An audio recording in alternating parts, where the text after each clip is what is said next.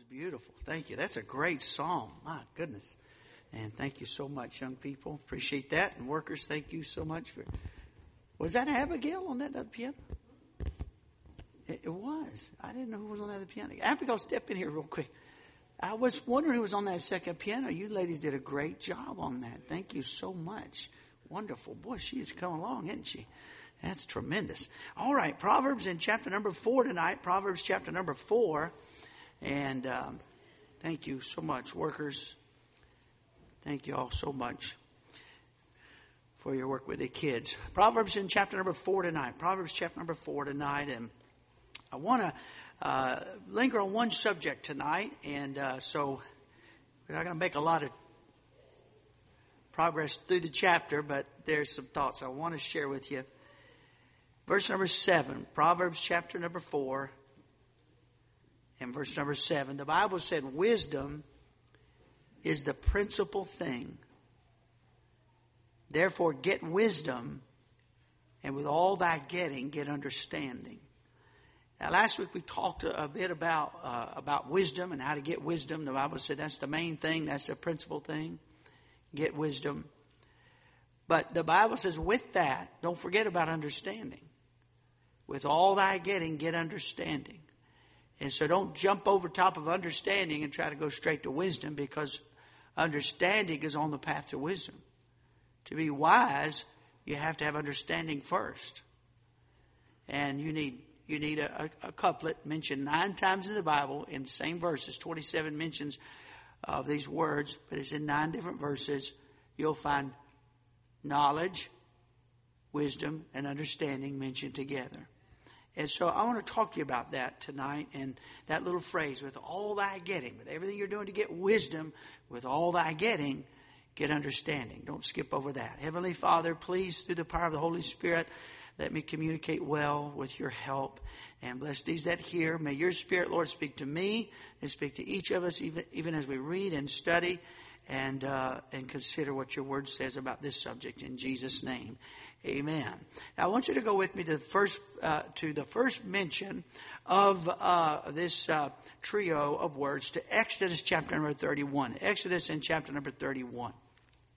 Sometimes when we talk about spiritual concepts, I think we make the mistake of thinking that those are for people who do spiritual work. You know, that's for preachers and evangelists and missionaries and teachers and deacons and well deacons aren't spiritual but anyway other spiritual people. Uh, but but i want you to see this. The first place you find mention in the bible where those three words are together in the same verse. And the lord spake uh, exodus 31 verse 1 and the lord spake unto moses saying see i have called by name bezalel the son of uriah the son of hur of the tribe of judah uh, anybody remember uh, the battle where Moses held his hands up? Remember that? And and his, hands got weak, right? And who held his hands up? Aaron and Hur. This is the grandfather of Bezalel. All right? So this is Hur's grandson. And I have filled him with the Spirit of God in wisdom and in understanding and in knowledge and in all manner of workmanship. What kind of work? To devise cunning works, to work in gold and in silver and in brass, and in cutting of stones to set them, and in carving of timber, to work in all manner of workmanship. And behold, I've given with him a Aholiab, his right hand, if you will. Uh, go over to chapter uh, 35, chapter 35, and uh, and verse number uh, 30. And Moses said unto the children of Israel, See, the Lord hath called by name Bezalel. So he had a call on his life. The son of Uriah, the son of Hur, of the tribe of Judah, and he had filled him with the Spirit of God in wisdom, in knowledge, excuse me, in understanding, and in knowledge, and in all manner of workmanship. And he goes on again to describe his talents and how to be used God put this man Bezalel in charge of the intricate work that was required to, to produce the tabernacle and the furniture of the tabernacle and the embroidery, the priestly garments, and overseeing. Uh, he had to be a silversmith, a goldsmith. Uh, he had to be able to cut gemstones. And you remember these folks have been enslaved for, for hundreds of years. They, they, they there wasn't a lot of skilled people among them. They had just come out of slavery not too many years ago. God gifted this man and put his spirit in this man to do this work that God had given him. And so I, I want to say this that, uh, that, that wisdom, knowledge, and understanding, that's not just for preachers, that's for uh, carpenters, that's for electricians, that's for plumbers, that's for caretakers, that's for deputies. We all need this. Amen? We all need this. And oh, how it enhance our lives and enhance our relationships. I'm going to dwell tonight on the subject of understanding. I want you to think for just a moment. If you have knowledge and wisdom, but you lack understanding, you won't excel. Okay, let me give you an example. Let's suppose you are the best at your craft. You know your craft, you're good at your craft, but you don't understand bookkeeping. Or you don't understand your customer base or you don't understand how to get along with people. how many of you ever been to a restaurant had tremendous food and lousy service? And they don't last. You remember how excited I hate to do it. I bet, should I do that? I don't know if I should do that or not. I won't use a restaurant name because that's not that's not fair.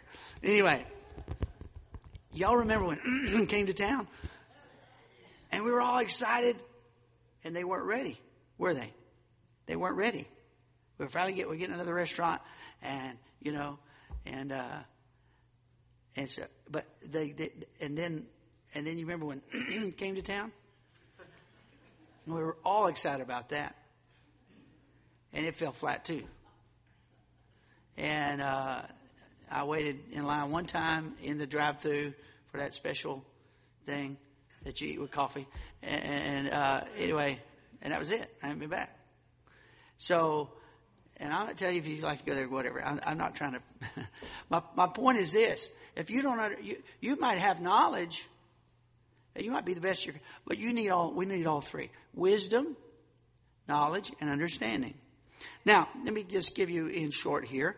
Uh, this is not new to you. you. Probably have heard me say this, but uh, knowledge is uh, acquisition of truth. Okay, uh, I learned some things. And by the way, by the way, listen, you, you ought to hunger and thirst for truth. The Bible said you ought to hunger and thirst for truth. Uh, uh, enough of that. Listen, you you ought to be mature enough to enjoy truth, whether it's coming from somebody who's dynamic in their presentation or somebody who's monotone. You ought to have a love for truth.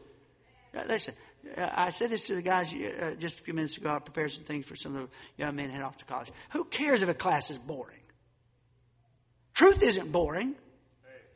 You have to be entertained to get truth. Somebody has to dance around and, and voice inflection and hand motions. Look, you ought to love the truth. Okay. I can say this with great respect. The man that stood in this pulpit last night is one of the most monotone teachers I've ever sat under in my life. I love him. He's my dear personal friend. But I hang on every word he says because he has substance. He's a phenomenal teacher. I've, ne- I've never seen him use gestures much or whatever. Now, let me, let me say, you, you, you, you're not going to get, you're not going to get anything out of class. And I'm not just talking to you, you kids going off to college. I'm talking about, I'm talking about school. I'm talking about school. Now, teachers, we ought to work. I ask God, when I'm praying for wisdom, I pray specifically about delivery and so forth. There's things I pray about because I want the message to get across. But, but, but there ought to be a hunger for us and a truth. We ought to, we ought to want to know some things. Amen? We ought to want to know some things. I don't understand people say, I don't like to read. What's wrong with you? God's a writer. God's a writer. He wrote a book. What do you mean you don't like to read? God, God likes it. He wrote a book. Amen. Now, it's, it's, it might be like broccoli. You need to learn to like it. Amen. You need to learn like it. You pray for me. There's a few things I haven't learned to like yet, but I like that broccoli now, especially when it's baptized in crumpled up Ritz crackers and cheese. Amen. And I can, anyway, that much cheese and, and, and, and Ritz crackers and that much broccoli. Anyway, but, but, but we ought to hunger. We ought to want to know some things. Knowledge is, is accumulating facts, all right? It's acquisition of truth. Understanding is a comprehension of a truth. Wisdom is the application of that truth. So you might know something and you might know what needs to be done, but you don't know how to do it. How to get it done. You understand? Wisdom is the application, and, and, ultimately we seek wisdom, but you can't jump over knowledge and understanding to get to wisdom. Those three are coupled together in the scriptures knowledge, understanding, and wisdom. Uh, many, many times, you could ask our staff, and uh, and they'll say they'll come up with that idea. They say, Pastor, what about this?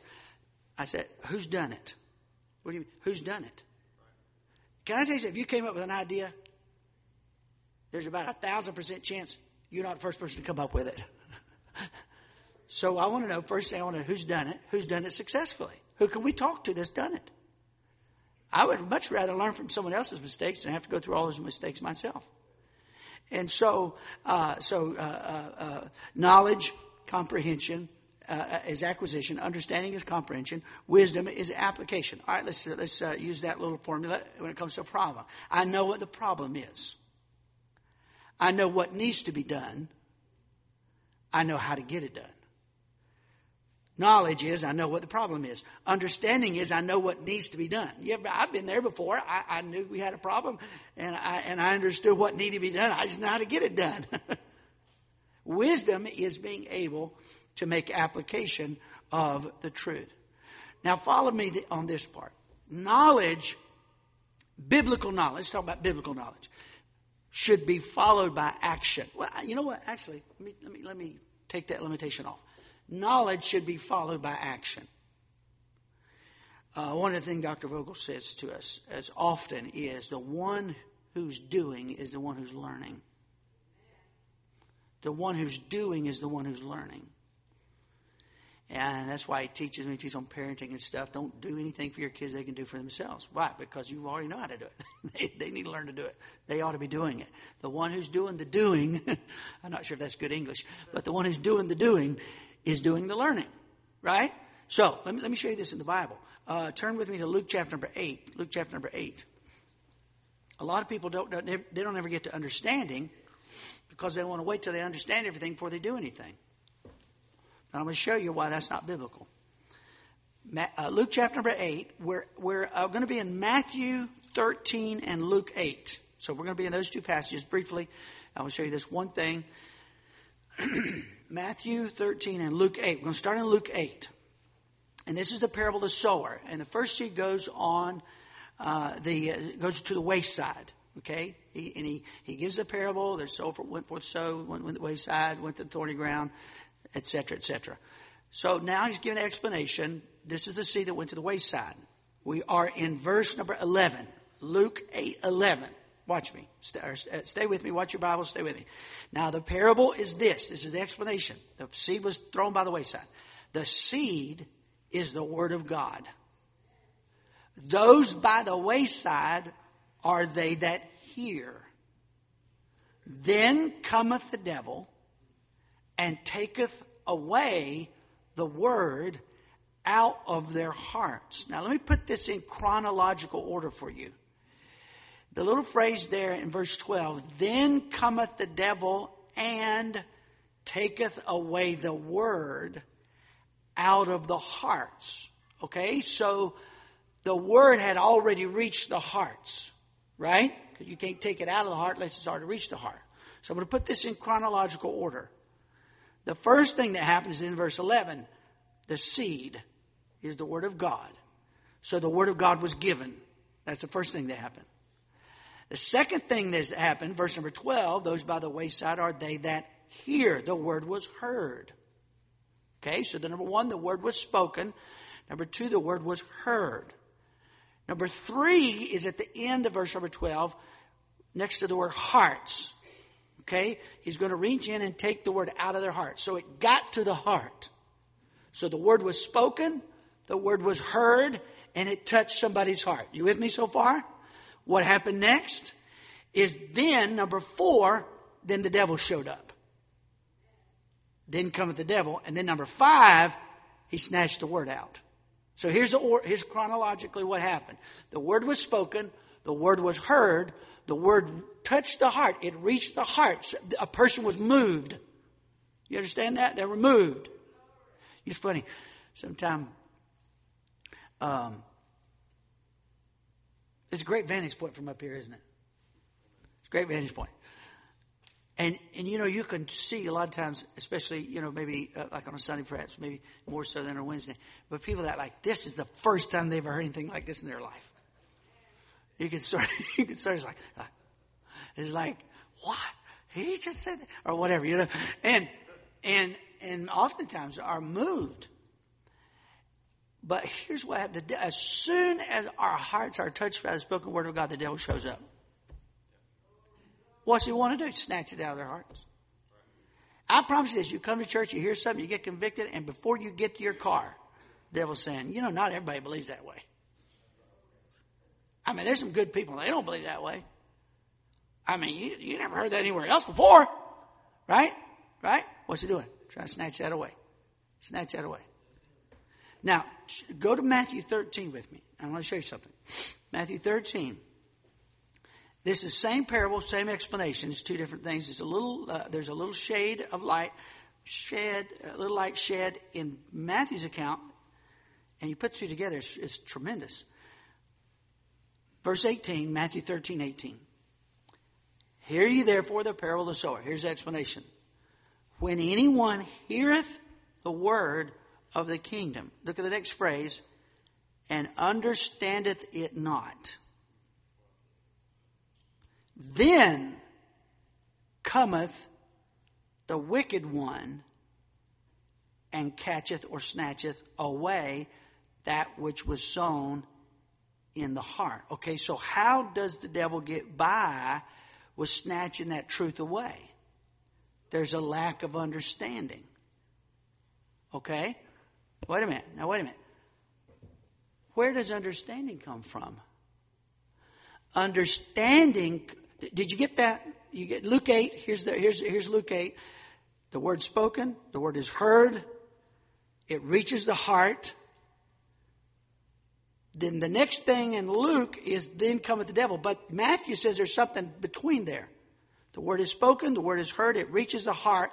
But interject Matthew 13, there's no understanding. Then cometh the devil it reached the heart, but there's no understanding. Then cometh the devil and snatches her away. Okay, so what brings understanding? Action brings understanding. Do you know to grow in the Christian life, you got to do some things you don't understand? If you, he said, well, well if you wait, now I, am not, I'm, I'm not talking about man's opinion. I'm talking about a biblically sound truth with scripture is given and it's the word of God and you're like, whoa, I never heard that before in my life. What in the world? What you do next will determine whether or not you grow to wisdom. Because knowledge, when knowledge is given, when truth is given, you, truth demands response. When God the Holy Spirit accompanies the truth and your heart is touched, you say, I have never heard that in my life. I don't understand that. That's not, question is not whether or not you understand it. The question is, is it via the authority of God's Word? That's all you got to answer. Is it biblical? Now, when you get there and it's biblical, then you got a choice. He says, "Well, I, I, you know what? I'm, I don't, I don't understand that. Uh,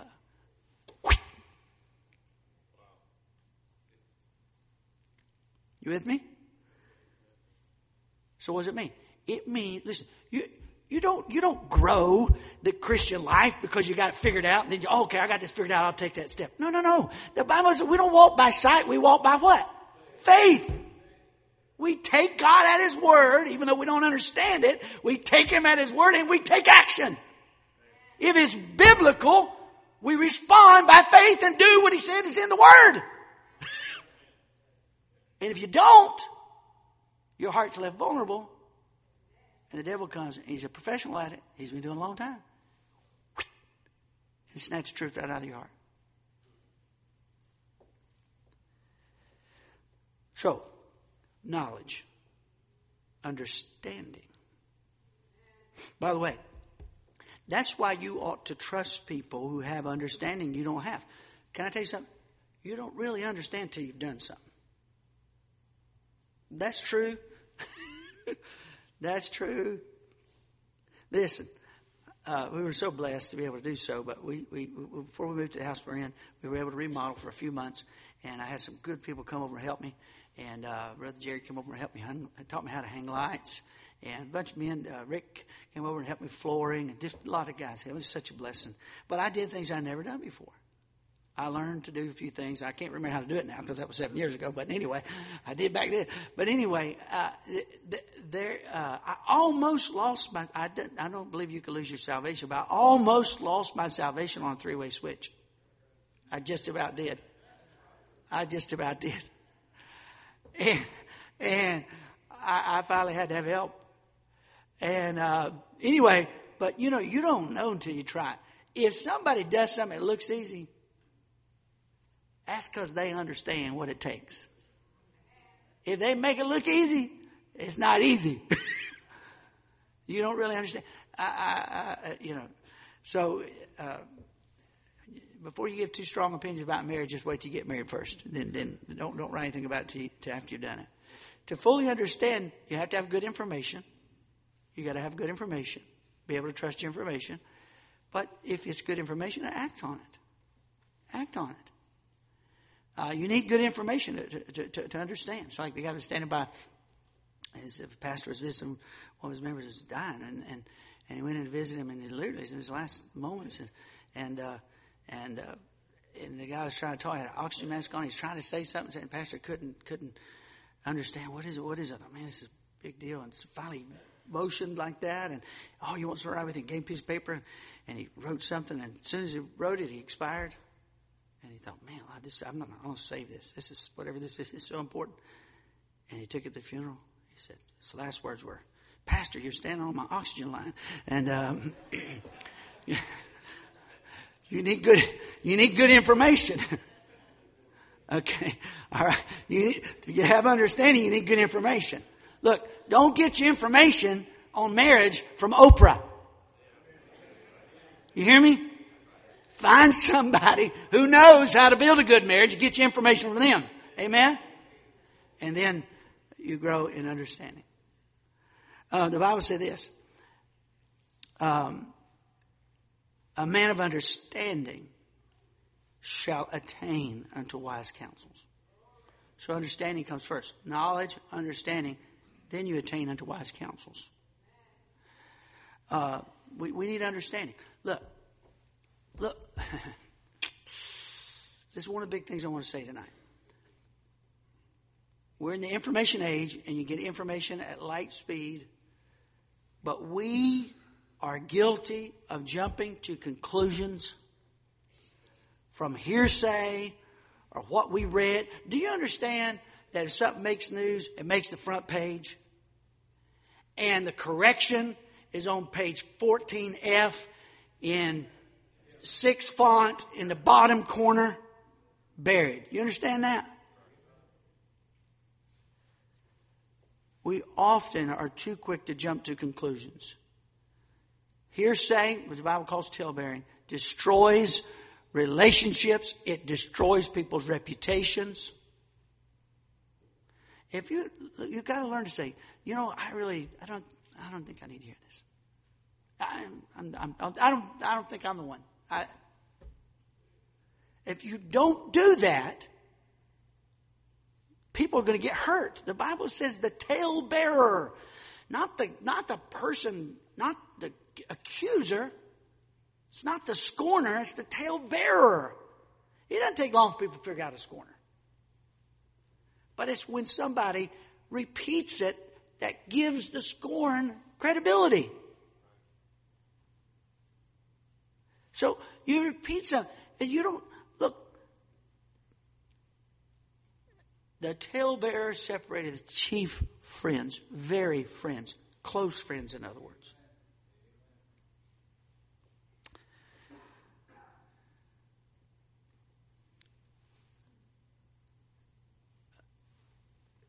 Lydia was 21 years old, and she was a phenomenal. She had just graduated from college, uh, music major in college. She was a cellist, and uh, she uh, was a, there was one position open for a beginner cello class in a very prestigious music school in the Jewish sector of New York City. And truth is, she was felt overqualified for the, for the position because it was beginner cello. She would be teaching beginners, but there was 27 applicants. She was the youngest of the 27, but she wanted that job because there was a world premier cellist who frequented that school and would come as a guest teacher, and it would give her an opportunity to meet him. And he was a part of a world renowned orchestra, and that was like impossible to get into, and it was her dream to get into that orchestra. And she said, He's, he comes to the school, and I'll get to meet him, and he'll get to know me, and maybe I'll get a chance, and that would be my dream. So she took the job. And she, orientation for the teachers. She's uh, teaching brand new um, beginners. She was given, uh, all the teachers were given instructions. The first two weeks of the year, this is exactly what you do. This is exactly what you teach. This is exactly what you do. And laid out very specifically what they were to do. Well, she took it home and she looked at it. She said, This is this is not substantive. This is, and she was right. She said that she her her her um, her um, uh, perception was correct in that it was meant to just make progress quickly. What seemed like progress quickly. You know, like, oh wow, you've only been taking two weeks and you can already do that. Well, she knew that. She looked at that. She said, "This, I am not trying to impress people. I want to build great musicians. So she disregarded it. And she did, she her first two weeks in class, she she disregarded the, the what the very specific instructions that she was given. This is how you start. This is the first two weeks. This is exactly what you do. And so after two weeks, she got called in. And the administrator, who had been there for years, said, um, I, I, I got to report that you did not follow the instructions that you were given these first two weeks of class. Is that correct? And she said, Well, yes, but I looked at the curriculum and it is, this is not the way you build musicians. And I'm not interested in just making a show. I want to build great musicians. And so, yes, that's what I did. And uh, he was kind of looking at the papers, looking at the desk. He said, And that's your final answer? Yes. He said, Okay. I'll accept your resignation letter by the end of the day. And hopefully you can find yourself another position. And wherever you go, I hope you'll learn to take instructions. Well, she was stunned. She stood there speechless.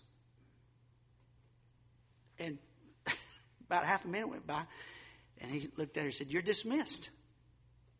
I mean, he just. Now, what she didn't know,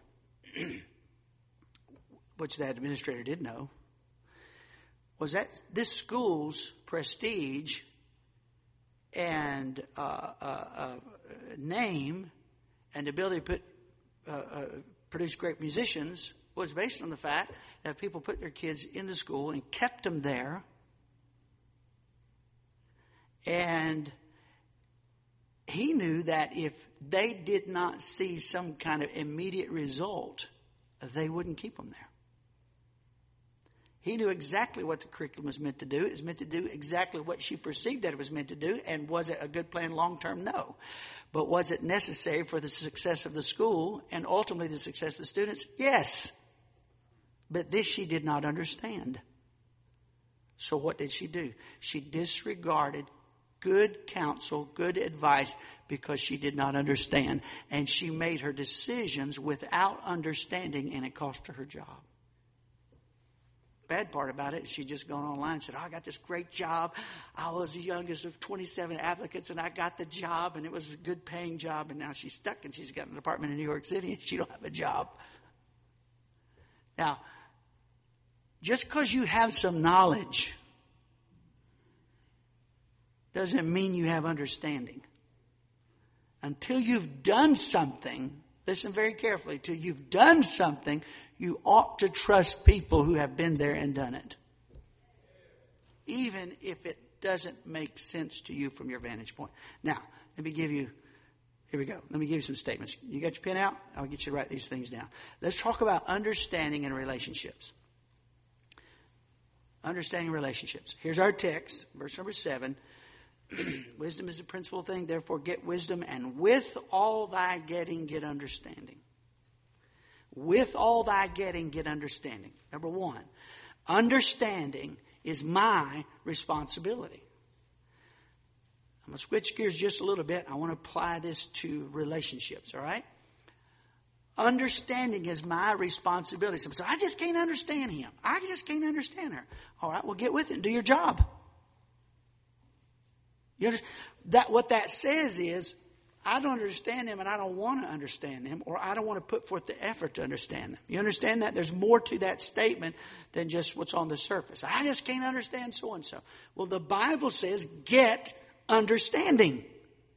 That means it's my responsibility to do so. Does that make sense to everybody? So I'm commanded. It's like I'm commanded to get wisdom. I'm commanded to be filled with the Spirit. That's responsibility on me, uh, on, on me, number one. Number two, number two, listen with your heart. Listen with your heart. I'm talking about understanding and relationships. Listen with your heart. You're familiar, Romans 10, 9 and 10, that if thou shalt confess with thy mouth the Lord Jesus and shalt believe in thine what? Heart. Faith happens in the heart. Believe with thine heart. Well, guess what? Understanding also happens in the heart. Listen to Hebrews 11. Through faith, we understand that the worlds were framed by the Word of God. Listen to Acts 28, 27. For the heart of the people is waxed gross, and their ears are dull of hearing, and their eyes have they closed, lest they should see with their eyes, and hear with their ears, and, listen to it, understand with their heart. Now, I'm talking about more than just empathy, but I am talking about empathy. Understand, listen, you, you, you can talk to you blue in the face, but if you don't listen with your heart, you're not going to come to understand. Because understanding happens in the heart. Understanding doesn't just happen in the head. Some of you say, I don't know why we have to do it that way.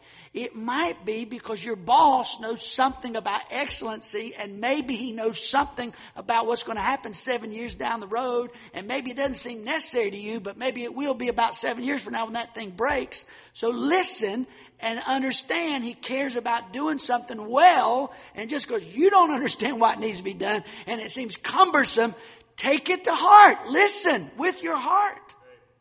Same is true when you're trying to understand a person in relationships. What are you going through? Listen with your heart. Number three, respect the one you seek to understand. Respect the one you seek to understand. Write down Genesis 1 uh, 26. Genesis 1 26. Double check, make sure I give you the right reference here. Yes. Uh, and God said, Let us make man in our image. And verse 27 says, So God created man in his own image. Listen, if you want to understand somebody, listen with your heart and respect them. Now, wait a minute. You say, ah, I have no respect for that person. Okay. I don't know who the person is, what they've done, whoever they are. Three things. Number one, God created them. Number two, they are God's image. You understand that? You and I and every one of us was made in the image of God. Number one, God created us. Number two, we are God's image. And number three, we are the object of God's love. Now, if you really want to understand somebody, you're going to have to open your heart. And I don't care what that person has done to hurt you or hurt someone else. I, you have to see that. You have to, if you're going to understand them, you have to respect them. You have to see them as God's creation, made in God's image, as somebody that God loves. Uh, turn to 1 Samuel 25. 1 Samuel 25. Let me give you an example of this. The story is of Abigail, who we know as a peacemaker. David, of course, is um, has been on the run for a long time, and uh, in his uh, wanderings, if you will, uh, he came in close contact with a man named Nabal and his uh, his uh, estate and his servants and so forth. And David uh, provided security for his servants, and uh, he thought it equitable that because he and his men had provided services for Nabal and his servants, Nabal had a lot of uh, cattle and flocks and so forth like that, and he thought it equitable to request of Nabal that uh, food provisions be given to his men who had provided security for Nabal and his business enterprises. Well, Nabal thumbed his nose at David. And Nabal so I don't care what, I don't care, eh, who's David think he is? I don't care what they've done for us. They ain't getting nothing from me.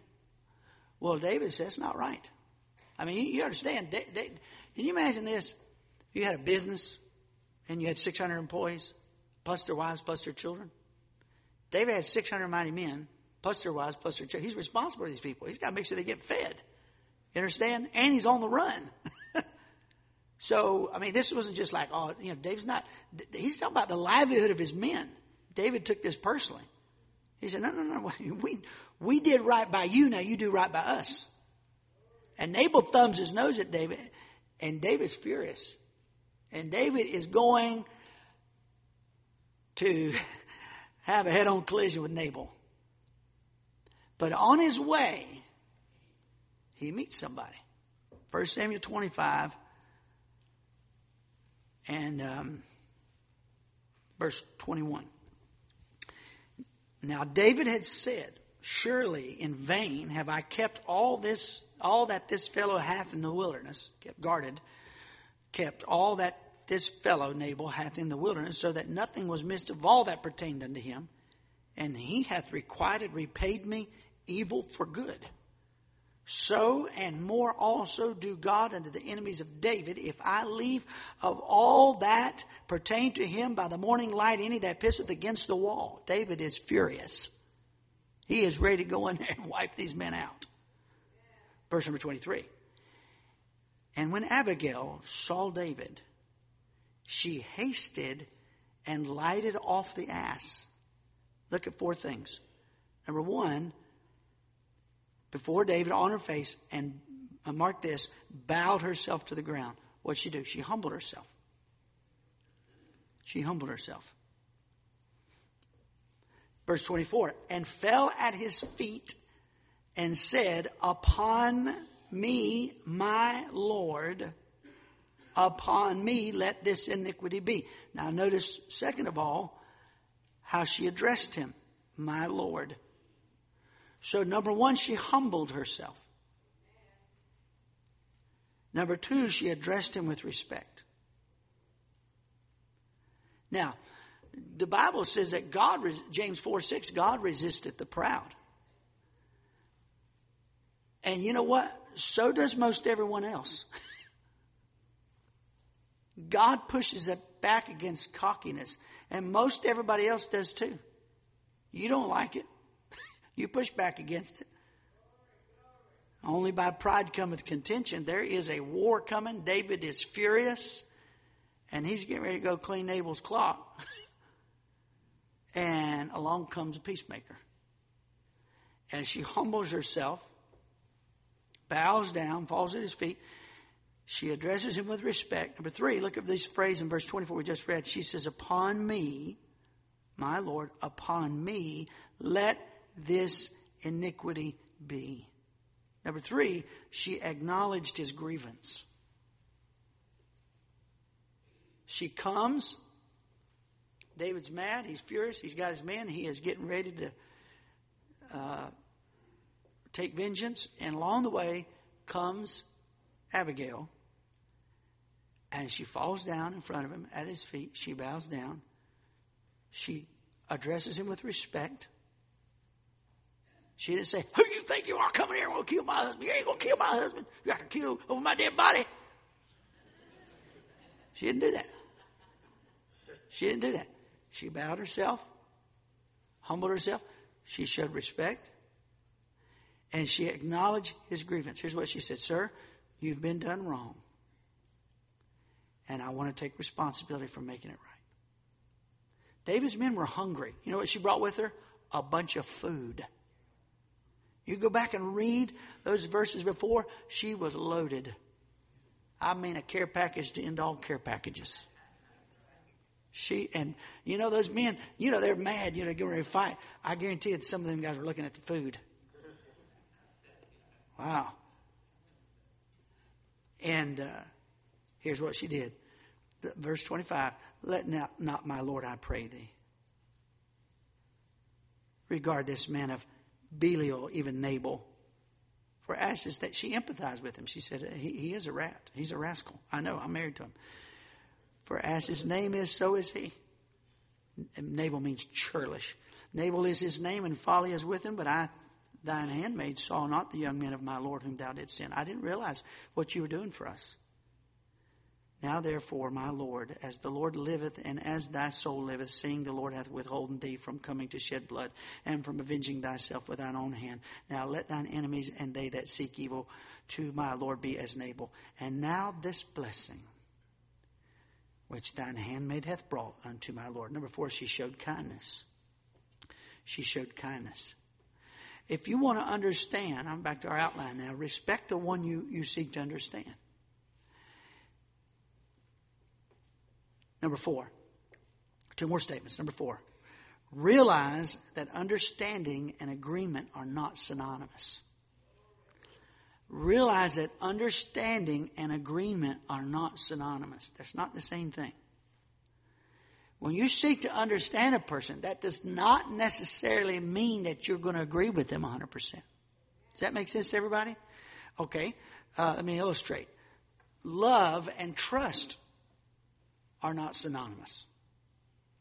You, you can love someone, but not trust them. You understand that? Uh, I remember some years ago reading about this guy spent all his time in the woods with bears. I forget where he was. he loved bears and he knew a lot about bears and he'd go around bears and he was the bear whisperer. Uh, but he didn't live a long time because one of them bears got hungry. He said, I'm gonna have me a pet. I'm gonna have me a pet lion too, but I'm gonna wait till the millennium. Amen. When the lamb lies down with the wolf and all that stuff. But some people say, you know, you, you love a wild animal, but you ought not trust that wild animal. You with me? In the same regard, you can you can uh, come to understand someone without agreeing with them. Now, here's what here's what happens. Because we have a disagreement, we don't seek to understand.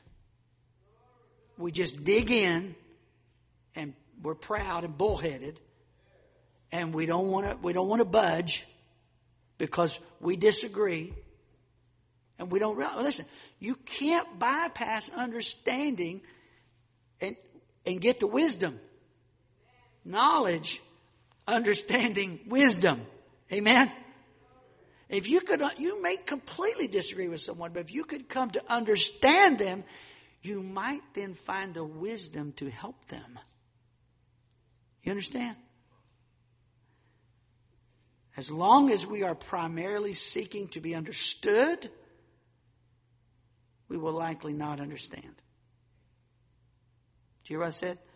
As long as we are primarily seeking to be understood, we will likely not understand. We ought to seek first to understand and then to be understood. A lot of people, we're having this conversation. And sadly, when we're having our conversation, we're thinking about what we're going to say next instead of actually listening to the person we're talking to. we're forming our arguments instead of actually listening with our heart. You may not agree. That's okay. But could we listen long enough with our heart to come to understand a person, where they're coming from, what they're thinking, and from there we might be able to move to wisdom and know how to help them. Number five, lastly. I said, number one, understanding is my responsibility. Listen with your heart. Respect the one you seek to understand. Realize that understanding and agreement are not synonymous. Number five, never lose sight of the grace of God in your own life. Never lose sight of the grace of God in your own life. Amen. I love that verse they just quoted, Colossians 3:16, singing with grace in your hearts to the Lord. I love to hear kids sing. I love that kids. That touched my heart. I love to hear kids sing with grace in their hearts to the Lord. You know, uh, you know where our kids learn to sing? When I say our kids, back in the day, TBA, Trinity Baptist Academy. What was her name? Used to do the music there. Miss Johnson. Miss Johnson could get kids to sing. And she got our kids singing. And, and, uh, God's hand is on that church and that ministry, but those kids would and our kids learn just to sing, just unreservedly sing. Now, what makes singing powerful? What make is uh, should it be loud singing? Or should it be trained voices? Should it, should it have a southern drawl? Or should it have a northern sound to it? Neither. Neither. What it ought to have is grace in the heart while you sing. What is grace in the heart? Grace is undeserved favor. It means when you sing, it, you might have a trained voice. If you got a trained voice, but you don't have a heart full of grace, then it's, a lot of people, it's going to not sound much more than like fingernails on a chalkboard. And my favorite is not Jesus loves me. That's not my favorite. But you know what? You give me somebody who's spirit filled, whose heart's just bursting with the goodness. God's been so good to me. And it's in their tone, it's in their demeanor, it's in their spirit. They're filled up with the grace of God. I can enjoy a wide range of sounds when it's an outpouring of God's goodness and grace. Anybody with me? That's what I like. You want to be understanding? Don't ever lose sight of the grace of God in your own life. How many of you can say, Pastor, God's been better to me than I deserve? Okay. When you talk to people, and you work with people, you remember that. Now, why do we need this? Because we make judgment calls based on our understanding. We make decisions based on our understanding, and premature judgments destroy reputations, destroy relationships, destroy marriages. We make premature judgments. We lack understanding, and we make judgment calls. That's what Eli did with Hannah in 1 Samuel chapter 1, verse number 13. He said, What are you doing here drinking? She said, I'm not drunk. I want a son. He said, Oh, I'm sorry. God said, I'm going to give her that son. He said, God's going to give that son. I love that story. I went back and read it again. Stephen Covey wrote it. Uh, and he got, he, he was traveling on the subway in New York City, got on the subway that morning, packed out subway, people on their way to work. And they stopped at a stop, and a man and several kids got on. Busy subway. It's early, early in the morning. Most people quiet, reading a newspaper, drinking a cup of coffee, you know. And this man got on the subway, and his kids are rambunctious, and they're jumping around. The man sat right next down to him and immediately just slumped his head over and closed his eyes. Well, in the meantime, the kids are just like wild banshees, hitting people's newspapers, bumping into people, running up and down the aisle. And Mr. Covey just sat there like, these kids are irritating everybody on this train. And he bit his tongue, bit his tongue, bit his tongue, and finally he said, Uh, excuse me, sir. You think maybe you could do a little bit more to control your kids? And the man opened his eyes and said, Oh, I'm so sorry. He said, I, I guess they don't know what to do. Their mom just died an hour ago, and we just left the hospital. We're headed home, and I guess I was just not sure myself what to do.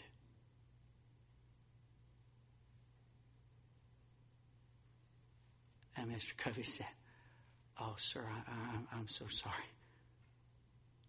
How can I help you? You know, a little understanding goes a long way, doesn't it? It's so easy to make judgment calls about people we don't understand anything about their life. He's this, he's that, she's this, she's that. How do you know? Have you listened to them with your heart? Have you talked to them? Well, I heard. Mm-hmm. Yep, there goes someone else's reputation. We need knowledge and understanding and wisdom. Father, bless now these thoughts to the hearts of your people. Make us hungry